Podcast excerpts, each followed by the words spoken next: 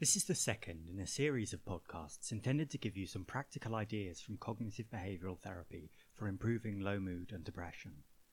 The first focused on behavior. In this one, we're going to look at the cognitive bit of CBT, which basically means thoughts. Depression is categorized as a disorder of mood for good reason.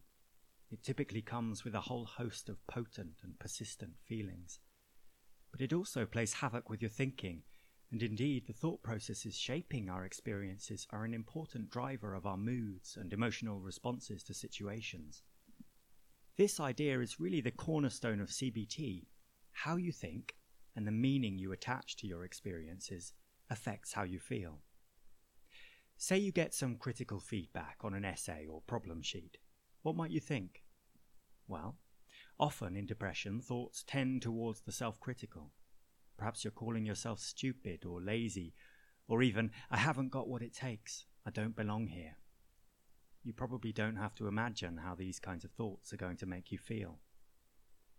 Compare that with someone who thinks, that's a shame, but hey, it's only one essay, there's some useful learning there, but first, I'm going to need a bit of cheering up. Very different thought processes, right? And very different emotional and behavioral consequences. This might all sound a bit obvious. Of course, different people have different reactions to things, don't they? But I invite you to really take a moment to sit with that knowledge. Because the fantastic thing here is if there are different ways of thinking about things that happen, there is the possibility of change. Maybe the harsh stories that play and replay in your mind can be rewritten. Maybe you can ignore them completely. Now, you might be thinking, hang on a minute, what's happened to me or what I'm going through right now is depressing and would be for anyone. I can't just change the way I think about it and that's that. Of course you can't.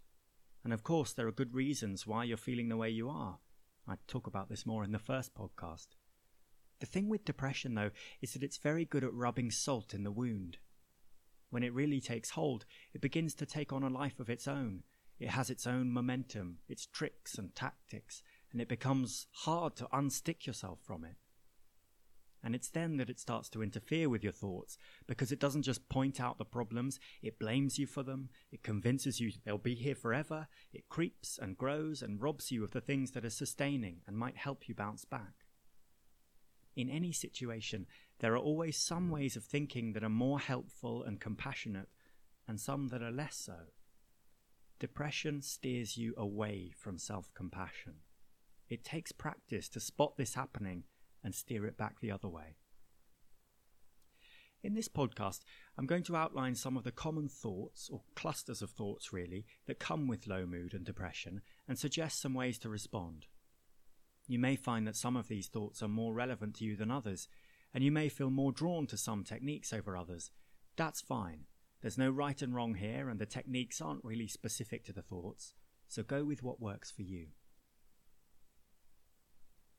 Thought number one it's all gone wrong. Thinking back to that example of the essay or problem sheet, what I have in mind here is a whole set of thoughts which share a focus on disappointment and evaluation. These could be thoughts about something you've done or something that's happened, the exam that didn't go to plan, the relationship that didn't work out. Or they could be more general, thoughts about a time when you felt happier, freer, more successful, Sometimes, when depression itself becomes the focus of awareness, a whole bunch of secondary feelings emerge about how you're feeling right now. Now, in itself, noticing a gap between how things are and how you'd ideally like them to be needn't be such a bad thing. It might be a painful realization, but it could, in theory, be met with sympathy towards yourself, right? It could be an energizing thought, spurring you towards what you want. But usually in depression, it doesn't go that way. Usually there's some subtext to this thought that says, and it's my fault, or, and I'm weak, or, and it'll never get better, or something similar, something much more personal and, frankly, unreasonable. It's not just the one exam that went badly, it's your whole academic prospects. It's not just that relationship, it's your fundamental capacity to have one. And so, my first piece of advice Watch out for the subtext. Practice tuning into your thoughts and listen to what they're saying. Now, thoughts don't typically present themselves in the form of neat sentences like this. Often they're fleeting, not particularly conscious, and occur as part of the tapestry of unfolding experience. But teasing out exactly what thoughts are around for you can be helpful in helping you to train your mind to think differently. CBT therapists will often recommend writing your thoughts down. Practice doing this when your mood shifts. Ask yourself, what's going through my mind right now? What's the subtext that's really bringing me down? Thought number two it's doomed to go badly. Our minds are very good at looking ahead. They're constantly speculating and predicting. They're also very good at responding to signs of threat or risk. These faculties are both important, but together they can lead us into tricky territory, generating worries and doubts when they're not all that helpful. With all the pressures and challenges you face at university and in life generally, there is abundant opportunity to question yourself, your worth, and belonging. Think back to Freshers Week. For all the buzz and excitement, often this is a time of real anxiety and self consciousness. In depression, it's like this threat detection system goes into overdrive. We know from decades of research that people with low mood are more prone to pessimistic thinking. As a result, they start to avoid things, and the result is a more constricted lifestyle. Some theorists see depression as an evolved mechanism to inhibit confidence and exploration at times of perceived threat. It's like the mind has become convinced that this is a time to lie low, cut your losses, so all those emails from the various societies you subscribe to in Freshers Week go unread. The idea of trying something new feels laden with dread. Finding ways to challenge pessimistic predictions is really important in enabling you to engage effectively with things that might help. Here are some suggestions for ways to respond. Recognize that this thought, it's doomed to go badly, may be trying to protect you from hurt or disappointment and so part of you may be resistant to challenging it. Ask yourself this if challenging the thought feels risky, what are the risks to not challenging it? Recognize that depression may well be exaggerating the risk and underestimating your ability to cope. It may take some conscious cognitive work to redress the balance. Scrutinize the thought. What evidence is there actually that things will go badly? Is there evidence to the contrary that's being sidelined? Try writing this down, weigh up the evidence, and see if you can come up with a more balanced thought, one that does justice to your coping resources, one that allows for setbacks and mistakes, for learning and growth. It's quite reasonable to acknowledge that some things may be harder than before for lots of reasons. Try not to set yourself up for failure. Recognize depression is tough and try to think with kindness and compassion, always with kindness and compassion about what is doable right now. If getting up at 5 a.m. to go rowing in the freezing cold feels unappealing, that's okay.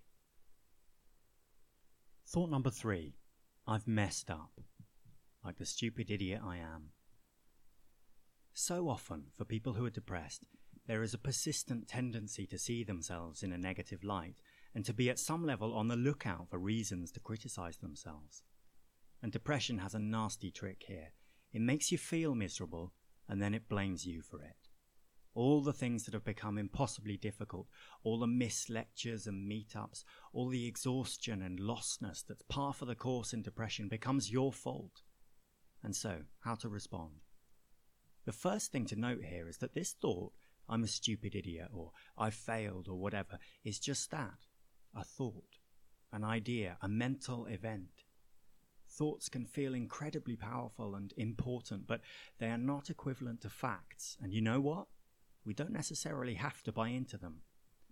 Whatever you're blaming yourself for, I'd be willing to bet that your thoughts are presenting a pretty lopsided picture.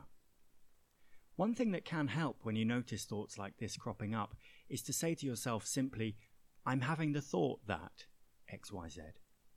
This helps to create distance between you and your thoughts, and with distance comes perspective. Is it really your fault that you've been late handing in your essay three weeks in a row, considering how you've been feeling and the fact that things that seemed easy a year ago feel nigh on impossible now? Is it your fault you've been procrastinating all week again, considering how torturous and anxiety ridden work has become? Now, of course, this isn't meant to imply you have no responsibility for your actions or can't do anything to change, but I'm inviting you to look for balance, to challenge the default position, the simplistic narrative depression writes. I'm also inviting you to take a kind attitude towards yourself, to lean towards self compassion. If there are things you regret, and of course there are, you're human, remember that you are a person of many parts. These things don't define you. You are not a stupid idiot. Thought number four I don't deserve it. I don't deserve it is one of a whole bunch of thoughts that squashes your freedom to enjoy nice things. I mustn't get too big for my boots is another example, or I can't enjoy this when I know other people are unhappy. In the first podcast, I talk about these as dampening appraisals. Unlike the thoughts I've just been describing, which relate to negative things, these are about experiences which are, or have the potential to be, enjoyable and meaningful. Finding yourself unable to enjoy positive experiences is often one of the hallmark features of depression, and it's partly these sorts of dampening appraisals that suck out the joy. One way of approaching a thought like this is to try unpacking it a bit. What is the unspoken rule underneath it? That enjoyable experiences must be earned? Or that you must put other people's needs before your own? Or that you have to do something perfectly for it to be worthwhile? CBT therapists talk about rules for living, which are sort of implicit guiding principles we've learned and lived by over the years, the shoulds and oughts of depressive thinking. Often they reflect values that are quite important to us and which we probably want to hang on to. The problem comes when they become overly rigid or exacting and look less like a reaching towards something and more like ways of staving off self judgment or underlying fears. In other words, I must always use my time productively in order to succeed. I must put other people's needs first in order to be liked and valued. You can see how these rules have a protective function, and it's for that reason that they can be pretty hard to change. But change they can. Once you've got them into sharp view, then you're in a position to step back from them and, again, to question. One really useful thing to ask yourself here is to what extent is this a helpful rule to live by? Maybe it worked at school to aim for perfection, to finish all the work you were set and wrap your head around a finite syllabus. But here in Oxford, where the reading lists are impossibly long, where there's always another paper, is this a workable rule? Ask yourself what a more flexible, compassionate rule might look like. Or perhaps try not to think of it as a rule at all, but a value or preference. Not, I must always excel academically, but work means a lot to me, and I like to do well generally, but that doesn't mean perfecting every piece of work or neglecting other parts of myself. Play around with this. Try writing things down. Try experimenting with your new rule. Challenge yourself to live by it for a day and see what it feels like. You've had plenty of rules to live by in the past. Now's your chance to try breaking a few. Thought number five I'm fundamentally crap. I mentioned earlier the pessimistic thinking that characterizes depression. There's a particular sort of mental gymnastics that goes on that I want to focus on here, which is the tendency to leap from the specific to the general. Very often, for people who are depressed, it's not, I failed this time, but I am a failure. Instances of disappointment, failure, and the like are seen not just as discrete episodes, but as a reflection of some ongoing and deeply personal story. In CBT, we talk about core beliefs. These are essentially our deep, dark fears, and they have a global and epically unreasonable quality to them. I am incompetent. I am unlovable. The theory is that these negative core beliefs lie lurking, and it's when things happen that seem to confirm them, and I'll stress the seem there, that we are at our most vulnerable. When work really isn't going well and you can't shake off a sense of inadequacy. When your best friend is drifting away and you're convinced you're boring. Core beliefs are often the real sticking points, the thoughts that still feel persuasive even if part of us knows they're unreasonable. How to respond. Firstly, by noticing what your mind is up to, watch out for those generalizations. Notice if there are particular themes in your thoughts, messages that keep coming back, or thoughts that seem particularly pernicious and troubling. These can hint at underlying core beliefs. Ask yourself is there a kinder, more helpful way of looking at things? We're often very good at thinking compassionately about others, but terrible at applying this to ourselves. It can help, then, to think what you might say to a close friend or family member who's going through what you are, or what they might say to you. I've mentioned it already, but writing things down really does help. It slows thoughts down, helps you get a bit of clarity and distance. Again, this is as much about how you're doing it as what you're doing. It's no good if this descends into self criticism. I'm so stupid for even thinking this, and that type of thing. Think of how someone who loves you would be understanding and really listening to how you feel, and try to cultivate something of this gentleness. Now, this is far easier said than done. If you're finding it difficult, that's totally normal. It is the nature of the beast, part and parcel of depression. Thought number six I'm a burden.